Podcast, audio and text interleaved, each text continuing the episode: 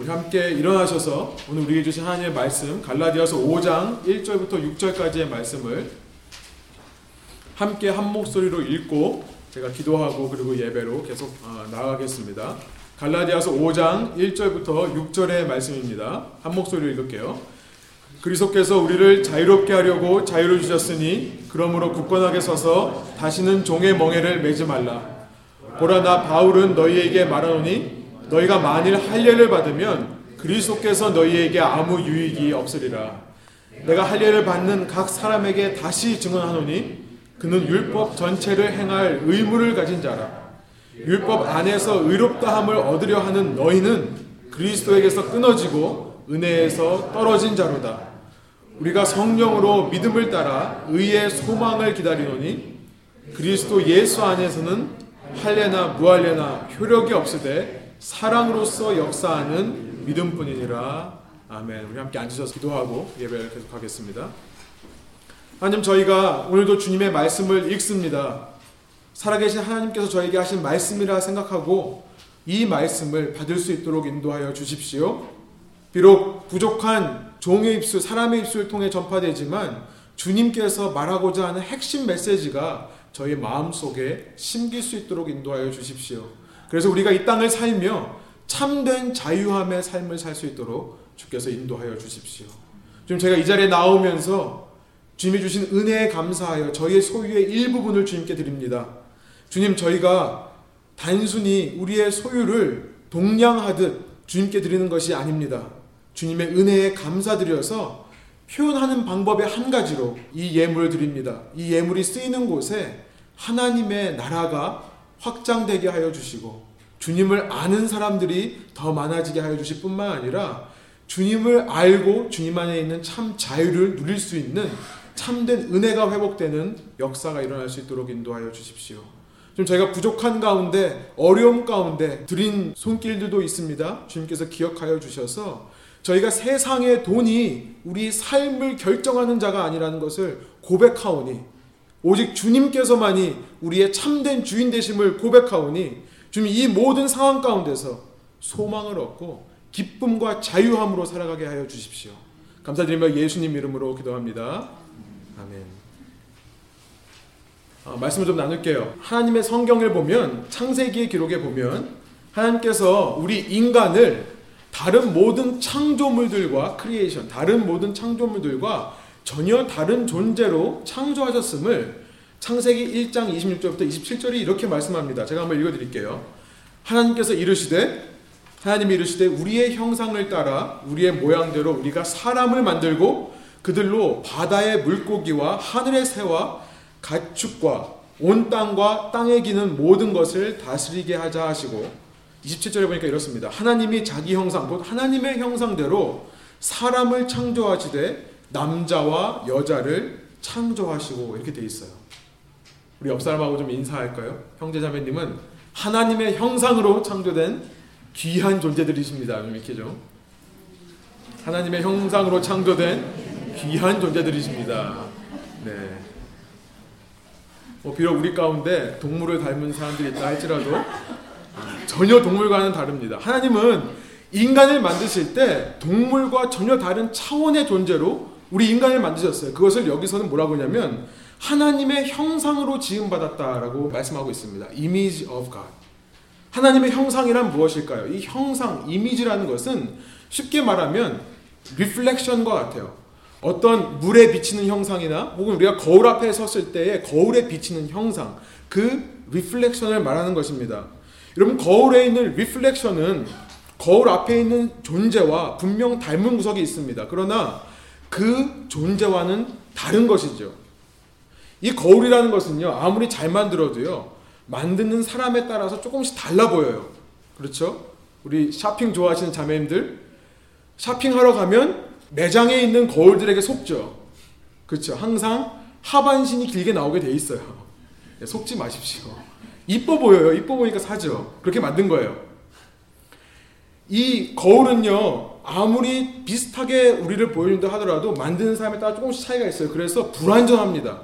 이 형상이라는 것은, reflection이라는 것은 불완전해요. 또 거울 앞에 서 있는 존재는 입체적인 존재인데, 거울이 비치는 형상은 한 면만 보여주죠. 그래서 제한적이에요. 하나님께서 우리를 하나님의 형상으로 만들었다는 것은 하나님의 특성이 우리 가운데 있지만 그 특성이 제한적으로 또 부분적으로 보인다는 거예요. 완전하지가 않고요. 부분적으로 보인다는 것입니다. 예를 들면 어떤 하나님의 특성이 그렇게 보일까요? 하나님의 사랑이라는 것이 있겠죠. 우리 인간들은 아, 사랑이신 하나님을 닮아서 우리도 이 땅을 살아가며 사랑을 합니다. 또 뭐 무슨 특성이 있을까요? 저는 이런 생각을 해봤어요. 하나님의 무한하십니다. 하나님은 처음에 인간을 창조하시며 인간을 하나님의 형상대로 만드셨는데 하나님의 무한하심을 담게 만들었어요. 영원하신 하나님의 그 신성을 디비니티 신성을 담게 만들었다는 것입니다. 그래서 처음 창조된 인간은 영원히 살도록 창조되었던 거죠. 동상 중앙에 있는 생명나무의 열매를 먹으면서 영원히 살도록 창조되었던 거예요. 여러분 그러나 창세기는 여기서 끝나는 것이 아니라 창세기 3장으로 넘어가면 이렇게 하나님의 형상으로 지음받은 인간이 하나님의 말씀에 불순종하는 것이 나오죠. 창세기 3장에 보면 또 동산 중앙에 생명나무 말고 선악을 알게 하는 나무가 있었는데 그 열매를 먹지 말라고 했는데 사람이 하나님의 말씀을 불순종하여서 그 열매를 먹는 것이 나옵니다. 그래서 사람은요, 부분적으로나마, 제한적으로나마 가지고 있던 하나님의 형상조차 잃어버리게 되는 거예요. 타락하게 되는 것입니다. 그래서 타락 이후에 사람들 마음 속에는 죄성이라는 것이 자리 잡았을 뿐만 아니라 그 한때 가졌던 하나님의 형상을 잃어버린 마음, 그것을 잃어버려서 되찾고자 하는 마음이 같이 들어있게 되는 거예요. 타락 이후 인간의 마음 속에는 죄성이 있을 뿐만 아니라 한때 가졌던 하나님의 형상을 회복하려고 하는 마음이 있다는 거예요. 여러분 전도서 3장 11절에 보니까 전도서의 기자인 솔로몬은 그 하나님의 형상을 회복하고자 하는 마음을 어떻게 표현하냐면 영원을 사모하는 마음이다라고 표현합니다. 한번 보실까요? 그렇게 나와 있죠. 하나님이 모든 것을 지으시되 때를 따라 아름답게 지으셨는데 사람들에게는 뭘 주셨냐면 영원을 사모하는 마음을 주셨다. 이렇게 표현합니다.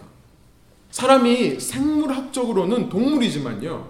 바이올로지컬리 동물이지만 동물과 전혀 다른 것은 뭐냐면 사람에게는 영혼을 사모하는 마음이 있다는 거예요. 사람들은 미래를 걱정한다는 거죠. 쉽게 말하면 여러분 멍멍이 키우시는 분들은 멍멍이가 미래를 걱정합니까? 물론 가까운 미래는 걱정해요. 뭘 먹을까? 주인이 지금 화가 난 것 같은데 내가 얼마나 얻어맞을까? 이런 걱정은 하죠. 하겠죠, 그죠? 개가 안 돼봐서 모르겠지만 하여튼 할 거예요, 그렇죠? 그러나 동물들은요, 인생의 목적과 방향에 대해 고민하지 않습니다. 사람처럼. 동물들은 사람처럼 죽음 이후에 어떤 일이 있을까를 궁금해 하지도 않습니다. 사람에게는 영혼을 사모하는 마음이 있기 때문에 그래요. 하나님의 형상으로 창조되었기 때문에 그런 마음이 있는 것입니다. 여러분, 이런 인간에게 있어서 자유란, 이런 인간에게 있어서 자유란 결코 free from something, 무언가 나를 얽매는 무언가로부터 자유로워지는 벗어나는 것을 의미하는 것으로 정의할 수 없습니다. 이렇게 영혼을 사모하는 마음이 있는 사람, 하나님의 형상을 잃어버린 하나님의 형상을 되찾으려는 마음이 있는 사람에게 있어서 참 자유는 언제 느껴지냐면 그 영혼이 회복될 때, 그 잃어버렸던 하나님의 형상이 회복될 때 느끼는 거예요. 그래서 우리가 예수 안에서 우리의 잃어버린 하나님의 형상이 회복될 때 자유를 누리게 되는 것입니다. 우리 지난 시간 갈라디아서 5장 1절 상반절을 통해 성경에서 말씀하시는 자유란 free from이 아니라 free in이라고 했죠. free in someone. 누군가 안에 들어있을 때 느끼는 자유가 진짜 자유다. 그 누군가를 바로 우리는 예수 그리스도다라고 말씀을 나누었습니다. 우리가 예수 그리스도 안에 있을 때, 그 무한하신 하나님 안에 있을 때, 무한하실 뿐만 아니라 무한히 선하시고 무한히 우리를 사랑하시는 하나님 안에 있을 때에만 이 땅에서 참된 자유함을 누릴 수 있다는 것입니다. 바울은 이것을 가리켜서 복음의 진리라고 표현을 했었죠. 여러분 그렇다면 이렇게 예수님 안에 있는 자유를 맛본 우리가 그 자유 안에 굳건하게 서기 위해서 도대체 무엇이 필요한가? 이것을 말씀하시는 것이 5장 1절의 후반절부터 6절까지의 내용입니다. 5장 1절의 후반절에서 사도 바울이 이렇게 말씀하세요. Stand firm, therefore. 그러므로 굳게 서라라고 말씀을 하는 거예요. 너희가 그 자유를 안다면 그 자유 안에 굳게 서라. 다시는 종의 멍에를 매지 말라. 굳게 서서 다시는 너희가 회복한 그 하나님의 형상을 잃어버리지 마라. 다시는 그 영생, 영원을 잃어버리지 마라. 그 자유를 잃어버리지 마라라고 말씀하고 있는 것입니다. 그리고 난 후에 바울은 오늘 본문 2절부터 6절을 통해 그러면 그렇게 stand firm, 굳게 선다는 것은 어떤 삶을 의미하는지 세 가지로 우리에게 말씀을 하세요. 오늘 말씀을 통해 그 세 가지를 하나씩 하나씩 살펴보기 원하는데요. 소원하옵기로는 이 세 가지 모습이 여러분 가운데, 우리 가운데 회복되어서 이 땅을 살며 참 자유가 넘치는 삶을 사는 저와 여러분 되시기를 간절히 소망합니다. 첫 번째로 자유 안에 굳게 선다는 것은 어떤 삶을 말하는가? 첫 번째로 보여주시면요. faith, 믿음의 삶을 사는 것을 말해요. 여러분 첫 번째 빈칸, 주보에 있는 빈칸 한번 채워보세요. faith, 믿음의 삶을 사는 것을 말합니다. 여러분 이전 갈라디아서의 말씀을 통해 바울이 계속해서 방조해 왔듯이 믿음이란 인간의 행위에 근거한 어떤 율법적인 어떤 종교적인 노력이 아니라고 그랬죠. 믿음이란 오직 예수 그리스도의 나를 향하신 은혜를 믿는 것이 믿음이라고 했습니다. 오늘 본문 2절부터 4절을 보니까 사도 바울이 이런 얘기를 해요. 우리 한번 한 목소리로 2절부터 4절을 다시 한번 읽어볼까요? 오늘 본문 2절부터 4절입니다. 보라, 나 바울은 너희에게 말하노니 너희가 만일 할례를 받으면 그리스도께서 너희에게 아무 유익이 없으리라. 내가 할례를 받는 각 사람에게 다시 증언하노니 그는 율법 전체를 행할 의무를 가진 자라. 율법 안에서 의롭다함을 얻으려 하는 너희는 그리스도에게서 끊어지고 은혜에서 떨어진 자로다. 이렇게 말씀을 하세요. 2절에 보니까 너희가 만일 할례를 받으면이라고 말씀하세요. 다시 말해 너희가 아직도 너희의 육체의 행위로 너희의 육체의 노력으로 너희를 구원할 수 있다라고 믿으면 뭐라고 말씀하세요? 2절에 보니까 그리스도께서 너희에게 아무 유익이 없다라고 말씀을 하세요. 어떻게 이럴 수 있을까요? 여러분 그리스도라는 말은 메시아라는 말이에요. 메시아라는 말은 기름 부음을 받은 자라는 뜻이죠. 다른 말로 말하면 구원자라는 뜻입니다. 그리스도라는 것은 메시아고 구원자를 의미해요. 그렇다면 어떤 한 사람이 어, 나에게 구원자가 필요해요. 나에게 세이비어가 필요해요. 라고 했을 때 그 사람은 어떤 상황 가운데 있는 것일까요? 어떤 상황 가운데서 사람이 구원자를 찾게 되는 것일까요? 다른 도움과 다른 방법을 찾지 못할 때 구원자를 찾는 것입니다. 내가 내 방법과 내 지혜와 내 노력으로 어떤 문제를 해결할 수 있다면, 예를 들어 하나님의 형상을 회복하는 것, 예를 들어 영원히 사는 것, 영생을 얻는 것, 이런 문제를 내 힘으로 해결할 수 있다고 하면 그리스도는 구원자는 필요 없는 거죠. 사람이 자신의 힘과 노력으로 혹은 이 세상에 있는 첨단 테크놀로지를 이용해서 영생을 누릴 수 있다. 잃어버린 하나님의 형상을 되찾을 수 있다. 그래서 죽음의 문제를 해결할 수 있다라고 말한다면 그에게는 그리스도가 아무 의미가 없는 것은 당연하겠죠. 한 사람에게 있어서 그리스도가 의미가 있는 것은 그 사람이 오직 나를 살릴 수 있는 존재는 예수 그리스도 뿐이다라고 고백할 때에만 의미가 있는 것입니다. 여러분, 그래서 우리가 예수님을 믿는다. 예수님을 믿는 신앙이다 할 때 그 뜻은 뭐냐면요. 단순히 교회에 등록해서 교회 교인으로서 종교 생활을 하는 것을 의미하지 않습니다. 성경에 대해 배우고 기독교 용어에 대해 이해하고 함께 모여서 기도하고 이런 종교 행위를 한다고 해서 믿음이 있는 것은 아니에요. 이것들은 믿음을 위한 수단과 도구이지 믿음의 핵심이 아니라는 것입니다. 여러분 믿음의 핵심은 뭐냐면 오직 예수님만이 나를 구원하실 수 있다라고 믿는 거예요. 이런 가망 없는 나라 할지라도 내가 언제든지 마음을 돌이키기만 하면 나를 꾸짖지 아니하시고 예수님께서 받아주신다는 것을 믿는 것이 내가 예수님을 그리스도로 구원자로 믿는다는 것에 참 의미가 되는 것입니다. 여러분 그러므로 어떤 한 사람이 예수님을 믿는다 하면서 계속해서 자신의 행위를 의지할 수는 없는 것입니다. 반대로 말하면 어떤 한 사람이 자신의 행위를 의지한다는 것은 그가 은혜의 믿음을 알지 못하기 때문에 이미 그리스도로부터 떨어진 것을 의미한다는 거예요. 그래서 우리가 예수 그리스도를 그리스도로 내 구원자로 받아들이기 위해 가장 필요한 것은 뭐냐면 절망이에요. 데스페 절망하는 것입니다. 아직도 내가 내 자신을 바라볼 때 나에게 가능성이 있어 보이고 내가 세상을 바라볼 때 아직도 세상이 믿을만하다고 한다면 그래서 율법의 행위, 이 인간의 행위가 어떤 의미가 있다라고 생각을 한다면 나는 예수님을 믿는 사람처럼 보이지만 사실은 믿지 않는다는 거예요. 사실은 믿음이 없는 사람이라는 거예요. 그래서 그리스도가 나에게 아무 유익이 없어지는 것입니다. 이런 사람들은 기독교라는 종교 생활을 하지만 참 신앙은 그 속에 있지 않은 종교인들일 뿐인 거예요. 여러분 복음이 복음되기 위해서는 먼저 절망하는 것이 필요해요. 그래서 사도 바울은요. 3절에서 다시 한번 갈라디아 교회 교인들에게 절망에 대해 remind 시켜주고 있어요. 3절이 어떻게 되죠? 내가 할례를 받는 각 사람에게 다시 증언하노니 그는 율법 전체를 행할 의무를 가진 자라. 사도 바울이 이런 얘기를 하는 것입니다. 너희가 아직도 그렇게 육체의 행위를 의지한다면 그렇다면 모든 율법을 다 지키면서 살아봐라. 그게 가능한지 한번 봐라. 이런 얘기를 하는 거예요. 여러분 당시 유태인들 유태인들의 랍비들은요 창세기서부터 신명기에 이르는 이 다섯 권의 책 청년들 이거 뭐라고 한다고 했죠 제가 다섯 권의 책을 예 모세 오경 다른 말로 뭐라고 한다고 했죠 해리가 얘기해 볼까요 네 토라 예 해리가 목소리가 남자 목소리가 나네요 예. 예. 신기하네요 신기하네요 예. 네, 토라라고 한다고 했죠. 여러분 당시 유대인 랍비들은요 창세기부터 신명기까지 다섯 권의 책 토라 속에서 613가지의 계명을 찾아냈어요.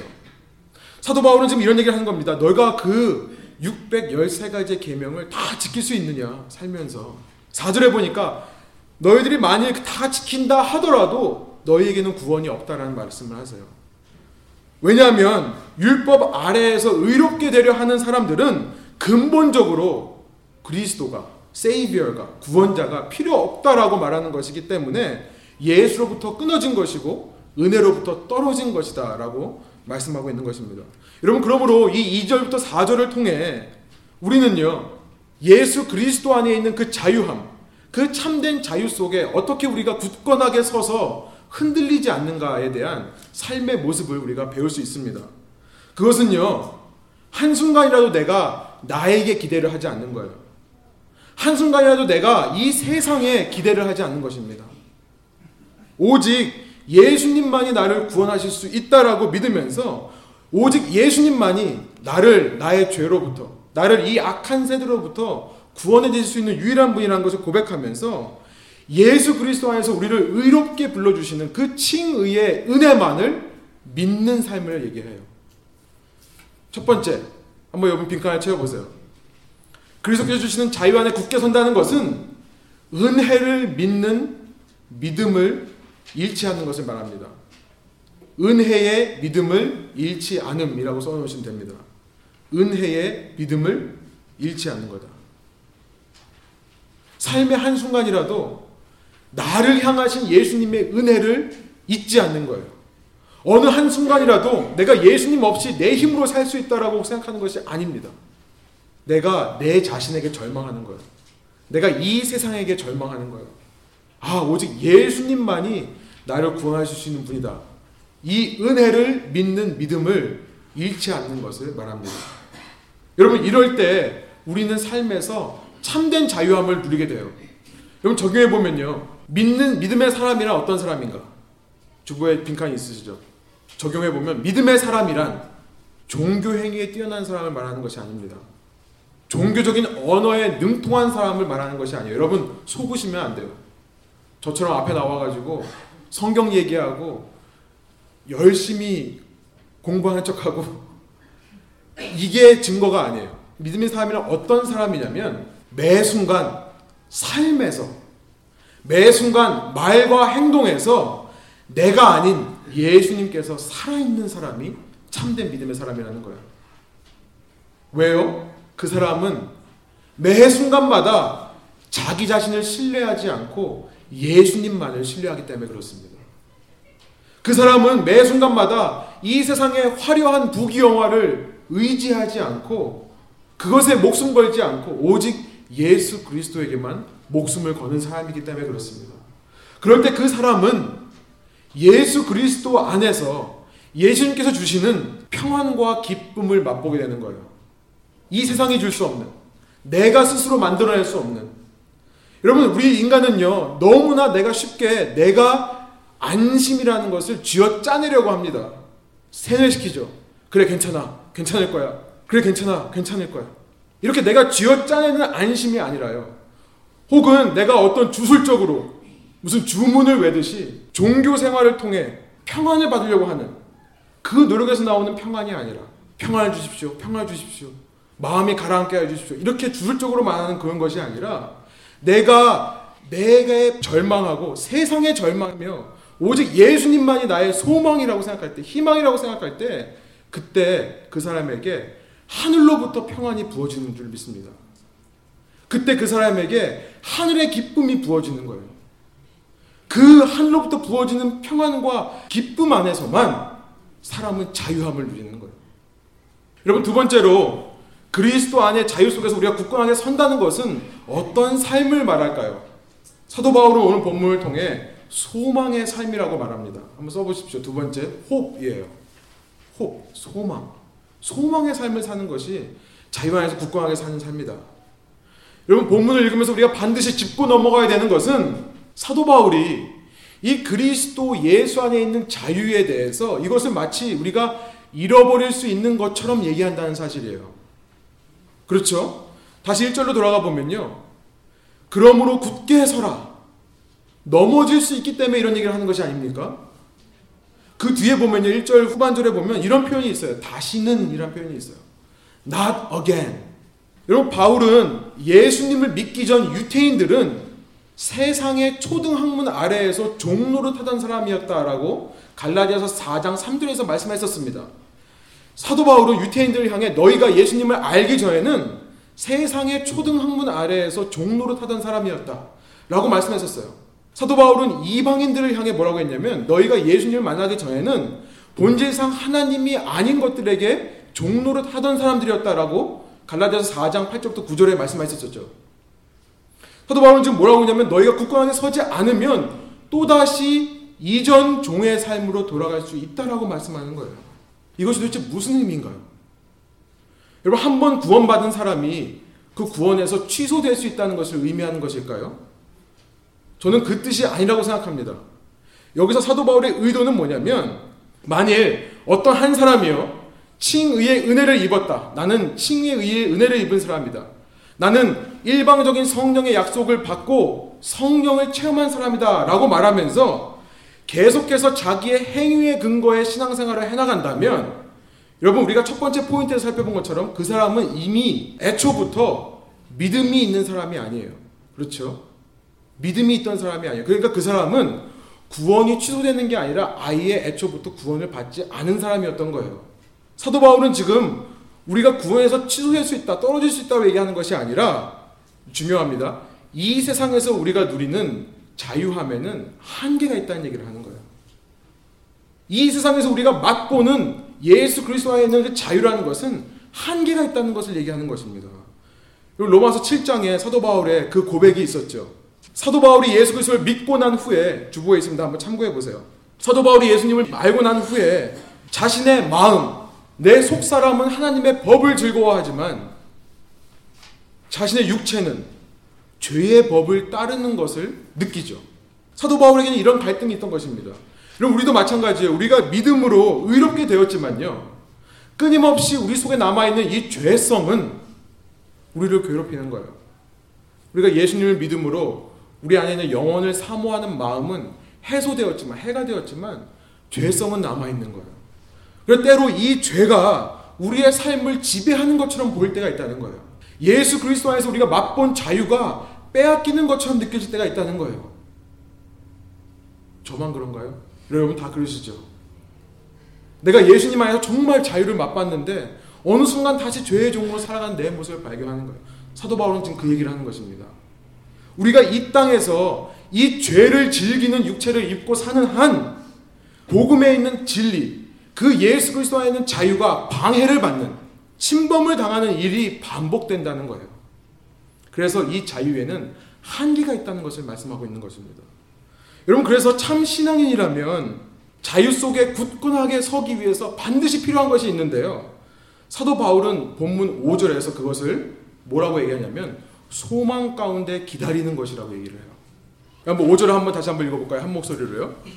우리가 성령으로 믿음을 따라 의의 소망을 기다리노니 이 땅을 살면서 우리는요 성령과 믿음으로 의의 소망을 기다리면서 살아야 된다라고 말하는 거예요. 왜요? 이 땅에서 누리는 자유가 한계가 있기 때문에 그러는 거예요. 사도 바울은 지금 대명사를 바꿉니다. 지금까지는 너희 너희라고 얘기하다가 이제부터는 우리라고 얘기해요. 사도 바울도 이제 동감하는 거죠. 그 고난에 동참하는 거죠. 이 자유의 한계를 살아가는 우리의 삶에 본인도 함께 가고 있다라는 것을 얘기하고 있습니다. 우리가 성령으로 믿음을 따라 의의 소망을 기다리노니. 여러분 의의 소망이란 무슨 말입니까? 우리는 과거 예수님을 믿음으로 말미암아 칭의 의롭게 되는 은혜를 입고 의로운 자가 되었습니다. 그러나 그 의로움은 예수님 다시 오실 때 완성되는 것이죠. 의의 소망이란 언젠가 예수님께서 다시 오셔서 우리를 완전히 새롭게 하실 그 날을 말하는 거예요. 우리가 그것을 기다린다는 거죠. 예수님께서 다시 오셔서 우리를 새롭게 하셔서 이 육체가 더 이상 죄를 알지 못하는 죄를 짓지 않는 육체로 변화되는 그때 여러분 그날 우리는 진정한 자유를 누리게 되는 거예요. 그러나 그날이 오기 전까지는 이 땅을 살면서 자유를 누리지만 완전한 의미에서의 자유를 누릴 수는 없다는 것을 말합니다. 그래서 신자들의 자유는요, 이 땅을 살아가면서 신학적으로 말하면 한번 보여주세요. already와 not yet. 이미 이루어진 것과 그러나 아직 오지 않은 것. 이 둘 사이의 긴장감 속에서 우리가 살아가는 것입니다. 신자들의 믿는 사람들의 자유란 여기서 발견이 되는 거예요. Already 2000년 전에 예수님께서 오셔서 우리를 의롭게 해주셔서 우리에게 자유를 맛보게 하셨지만 but not yet 아직도 죄악된 육체를 입고 살아가기 때문에 그 자유가 완전하지 않고 언젠가 완전해질 거라고 하는 이 긴장감 속에 살아가는 것. 여러분 이 긴장감 속에서 우리가 자유를 잃지 않기 위해서는 소망이 필요하다는 거예요. 소망을 가지고 기다리는 삶이 필요하다는 것입니다. 왜요? 소망이 있기 때문에 넘어진다 할지라도 다시 일어설 수 있는 거예요. 이것이 중요합니다. 우리가 때로 죄에 넘어가서 죄에 속아서 육체의 행위로 돌아가는 것처럼 보이지만 그러나 이게 다가 아니라 언젠가 예수께서 다시 오실 때 나를 완전하게 해주신다는 것에 소망하면서 기다리기 때문에 다시 한번 참된 자유를 누리며 살아갈 수 있게 된다는 거예요.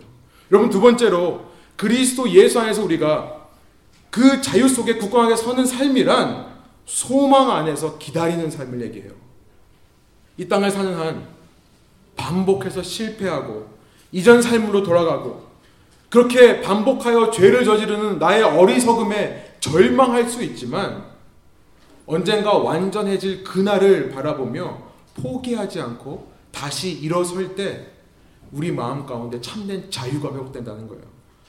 왜냐하면 예수 그리스도 안에는 결코 정죄함이 없기 때문입니다.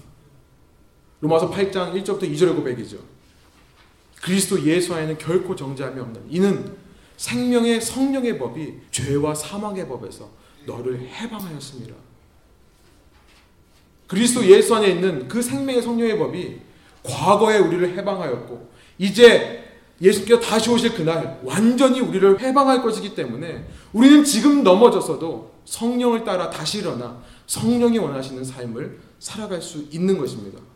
여러분 4절에 보니까 율법 아래에 있는 사람들, 율법 아래에서 의롭게 되려고 하는 사람들은 결코 자유가 없습니다. 왜냐하면요.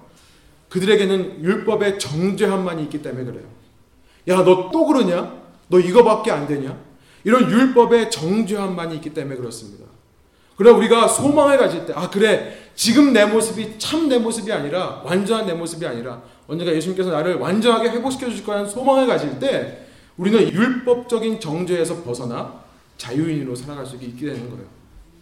적용해 봅니다. 소망의 사람이란 비록 이 땅에서는 넘어질 수 있고 실패할 수 있다 하더라도 율법적으로 정죄하지 않고 포기하지 않고 예수님께서 변화시켜 줄 수 있음을 기대하는 사람이라는 거예요.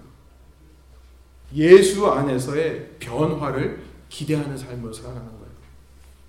마지막 세 번째로 그리스도 예수 안에 그 자유 속에서 굳건하게 선다는 것은 무슨 뜻일까요? 마지막 세 번째는 뭐냐면요. 사랑의 삶을 사는 거라는 거예요. 사랑, love입니다. 사랑으로 역사하며 사랑으로 일하는 삶을 살아가는 것이 자유 안에 굳건하게 서는 삶이라는 거예요. 6절 우리 한번 한 목소리 한번 읽어볼까요? 오늘 본문 6절입니다. 그리스도 예수 안에서는 할례나 무할례나 효력이 없으되 사랑으로서 역사하는 믿음뿐이니라. 네, 갈라디아서 말씀이 너무 어려워요. 말 한마디 한마디마다 너무 어려워요. 그래서 제가 설명할 게 너무 많은데 사도 바울은요 지금 또 다른 얘기를 하는 것처럼 보여요. 앞서 2절에서는 너희가 할례를 받으면 그리스도께서 너에게 아무 유익이 없다라고 말했는데 6절에 보니까 그리스도 예수 안에 있는 사람은 할례나 무할례나 상관없다라고 말하는 것처럼 보입니다. 좀 헷갈리죠. 도대체 무슨 얘기를 하는 건가? 사도 바울은요 할례의 행위 자체를 얘기하는 것이 아니라 할례를 받고자 하는 우리 마음의 중심 의도를 말하는 거예요. 너희가 아직도 너희 자신을 의지한다면 그리스도께서 너희 속에 없다라고 말하는 것이지만 너희가 예수님을 믿는다 하면 참으로 믿는 믿음이 있다라고 한다면 할례 받은 것, 할례 받지 않은 것은 상관이 없다라고 말을 하는 것입니다. 그러니까 다시 말하면 너희가 이미 이전에 할례를 받았다 하더라도 유태인들은 나면서 8일 만에 할례를 받죠. 이방인들은 자신들이 성이 되어서 결단하여 받았습니다. 너희가 과거에 할례를 받았다 하더라도 너희 안에 예수 그리스도 믿는 참 믿음만이 있으면 그거 외에는 중요한 것이 없다라는 말씀을 지금 6절에서 하는 거예요. 사랑으로서 역사하는 믿음뿐이 예수 그리스도 안에서 중요한 것이다. 이것만이 중요한 것이다라고 말씀하는데 사랑으로서 역사하는 믿음이란 무슨 말입니까? 무슨 뜻입니까? 두 가지로 해석이 가능해요. 주보에 한번 써보시면 좋겠는데 첫째는요. 이 역사하다라는 동사를 수동태로 해석해서요. faith worked by love 사랑에 의해 생겨나는 믿음이라고 해석할 수 있습니다. 사도 바울은 지금 무슨 얘기 하는 거냐면 너희가 예수님 안에서 자유를 누릴 수 있는 것은 사랑으로 말미암아 생겨난 믿음으로 가능하다는 얘기를 하는 거예요. 여기서 말하는 사랑이란 물론 예수 그리스도의 사랑을 얘기하는 거겠죠. 십자가에서 우리를 위해 아낌없이 자기 생명을 주신 그 사랑을 얘기하시는 거예요. 그 예수님의 사랑으로 말미암아 너희 속에 생겨난 믿음 때문에 너희가 자유롭게 살 수 있다라는 얘기를 하는 거예요. 이것은요 우리가 첫 번째 살펴본 것과 똑같죠. 믿음 안에서 우리가 굳건하게 설 때, 믿음을 잃지 않을 때 자유를 얻을 수 있다. 이거와 똑같습니다. 그런데 이 원문의 의미를요 좀 더 정확하게 번역을 하면요 이 역사하다라는 동사를 수동태가 아니라 중간태라고 하는 미들 보이스라는 것이 있어요. 이게 그리스어에만 있는 건데요. 중간태로 번역하는 것이 좋은데 이것은 영어와 한국에 없습니다. 이렇게 번역하면 어떤 의미가 되냐면 faith working in love가 돼요. 믿음인데 사랑 안에 역사하는 믿음이라는 뜻이에요. 그래서 오늘 본문 번역들이 이렇게 번역을 한 거죠. 중간태의 의미로 번역을 한 것입니다. 사랑으로부터 믿음이 나온 것이 아니라 믿음이 있고 그 믿음으로부터 사랑이 생겨난다는 것을 얘기해요. 사도 바울은 지금 무슨 얘기를 하는 거냐면 우리가 그리스도 안에서 참 자유를 누리기 위해 필요한 것은 믿음도 필요하지만 그 믿음으로부터 나오는 사랑이 있을 때 참된 자유 속에 거할 수 있다는 얘기를 하는 것입니다. 여러분 그렇습니다. 우리가 믿음을 가지고 already죠. 이미 예수님께서 우리에게 칭의 의롭게 하심으로 우리가 믿음을 가졌습니다. 이 already 그러나 not yet 그러나 우리의 삶은 이 땅에서 완전하지가 않죠. 그 마지막 날을 소망에 가지며 이 믿음과 소망 사이에 살아갈 때 그 사이에 있는 삶은 사랑에 의해 예수님의 자유를 체험한다는 얘기예요. 믿음이 과거에 대해서 얘기한다면 소망이 미래에 대해서 얘기한다면 사랑은 현재에 대해 얘기하는 것입니다. 여러분 세 번째로 그리스도 예수 안에서 우리가 그 예수님께 주신 자유 속에서 굳건하게 서는 세 번째 방법은 뭐냐면 사랑으로 일할 때 가능하다는 거예요. 사랑으로 일할 때. 고린도전서 13장 11절부터 13절에 사도 바울이 이렇게 말씀합니다. 제가 한번 읽어드릴게요. 내가 어렸을 때는 말하는 것이 어린아이와 같고 깨닫는 것이 어린아이와 같고 생각하는 것이 어린아이와 같다가 장성한 사람이 되어서는 어린아이의 일을 버렸노라. 우리가 지금은 거울로 보는 것 같이 희미하나 그때에는 얼굴과 얼굴을 대하여 볼 것이요. 지금은 내가 부분적으로 아나 그때에는 주께서 나를 아신 것 같이 내가 온전히 알리라. 소망의 삶이죠. 아직 우리는 하나님의 형상을 회복하긴 했지만 완전히 회복하지는 못했기 때문에 소망의 삶을 얘기하는 것입니다. 그런즉 믿음, 소망, 사랑 이 세 가지는 항상 있을 것인데 그 중에 제일은 사랑이다라고 말씀을 하세요. 우리가 이 땅을 살면서 참으로 자유 속에서 굳건하게 설 수 있는 삶을 사는 비결은 뭐냐면 사랑의 삶을 살 때 가능하다는 것입니다. 이것이 제일 중요하다는 거예요. 이것이 제일 중요합니다.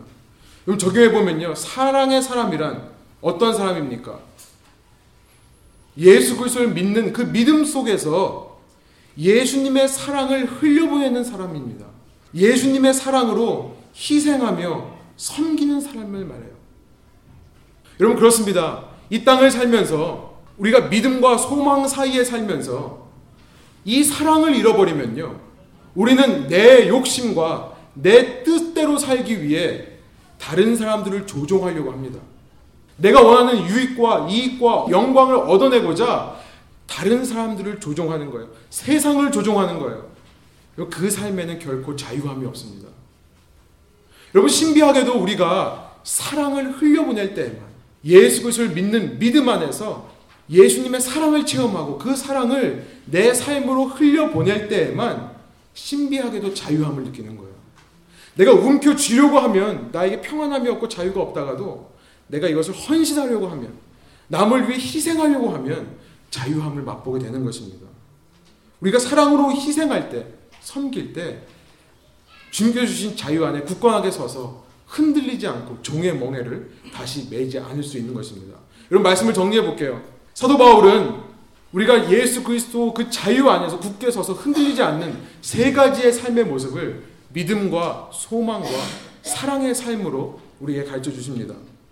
예수 그리스도를 믿는 믿음 안에서 다른 것 의지하지 않고 오직 예수님만을 믿을 때 그 믿음 안에서 그 예수님 안에서 부어 주시는 평안과 기쁨으로 우리는 자유함을 이루게 되는 것입니다.